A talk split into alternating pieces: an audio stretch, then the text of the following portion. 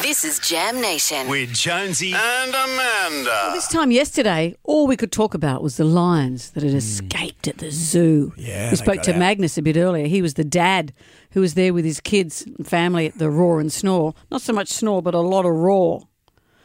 Well, I was watching the news also last night because you think how they, the, what does the zoo ex- say? I mean, did someone leave the gate open? Yeah. was one of the the keepers didn't close an enclosure. This is what was said.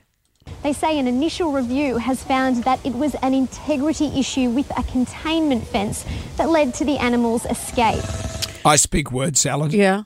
Means there was a hole in the fence. integrity issue with the perimeter of the A containment enclosure. enclosure piece. As you say, hole in the fence. Yeah, there's a hole in the fence. But you know what? And one of the, the lions went back. Two of the lions went back in um, by themselves. They went, oh, yeah, but I, I don't like it out here. Hmm. I'm just going to go back home. well, you get better fed. Well, it's You true. know, they're you know. well-fed Have you lions. seen how much food costs in Mossman? Yeah, far too expensive. Uh, You know, I'm not having a Luxor. you run into Peter and Lisa having a coffee. These meals are tiny.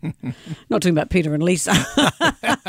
Peter he likes a big, big feed. but a few years ago, there would have been more meat on him. but I was watching Channel 10 news last night. And that so lions weren't the only things on the loose. In Yeah. the streets of London, there were enormous Christmas baubles that broke free. really. From This is what? what it sounded like.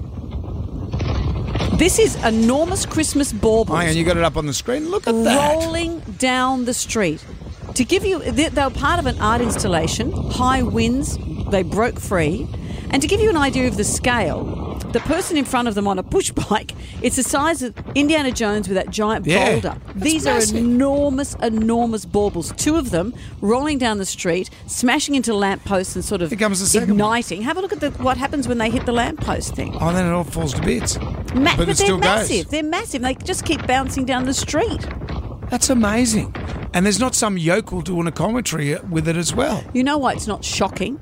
Because they're Christmas baubles, so it's festive. Ah, maybe that's the thing. Maybe you can't be that's it. outraged at something festive. No. Maybe we should uh, dress Andrew Bolt up in a Santa suit.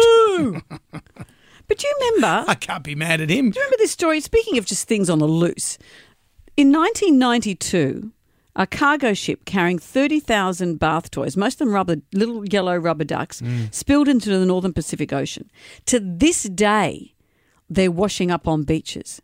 30 years later, Wow. they have turned up in Alaska, Hawaii, Australia, Indonesia and, Ch- Indonesia and Chile because what happens is they get caught in various eddies and things, but some of them go into uh, coastal caves where they might stay for a couple of years and then a tide will wash them out and they'll wash up on a beach somewhere. People are still finding these rubber ducks.